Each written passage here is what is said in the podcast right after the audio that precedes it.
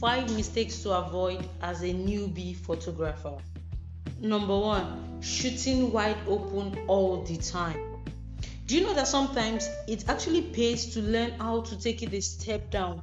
That is with a deep depth of field. I know most of the time we all enjoy open our aperture wide. But it's high time we challenge ourselves to step down our aperture and see what it gives us. So instead of you just sticking to one thing, try out something else. Challenge yourself today.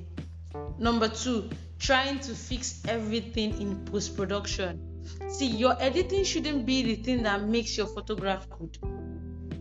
I'm not saying editing is bad or it's not good for you to know how to edit your images. What I'm trying to tell you is that your editing should rather define and elevate an already good image.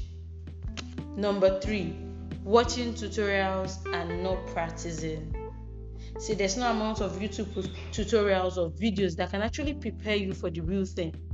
So, in as much as you watch and everything, it's high time for you to just take a pause and start shooting those images. I know, fine, you're afraid you're going to make mistakes. See, making mistakes doesn't mean you are a failure. You're actually going to make those mistakes. It means that you're actually learning something. Number four, not learning how to use a flash. Oh i met someone and it's like oh i love the natural light. I don't want to know how to use a flash. I don't care about the flash. Hello somebody you need to learn how to use it. Even with the hope that you're not going to use it learn how to use a flash today.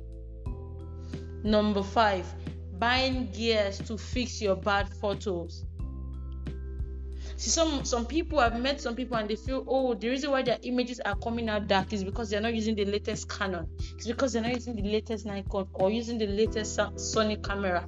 Hello, invest in learning photography soft skills as much as you invest in new gears.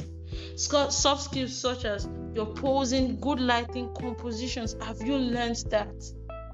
See, stop convincing yourself that because you don't have good Canon or you're not using the latest Canon, that is why your your photography problem is as high as this. Hello, it's high time for you to start investing in learning photography skills in as much as you invest in buying new gears.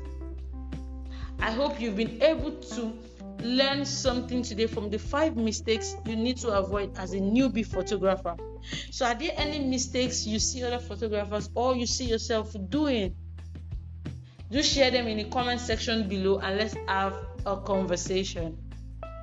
See you all in the next episode.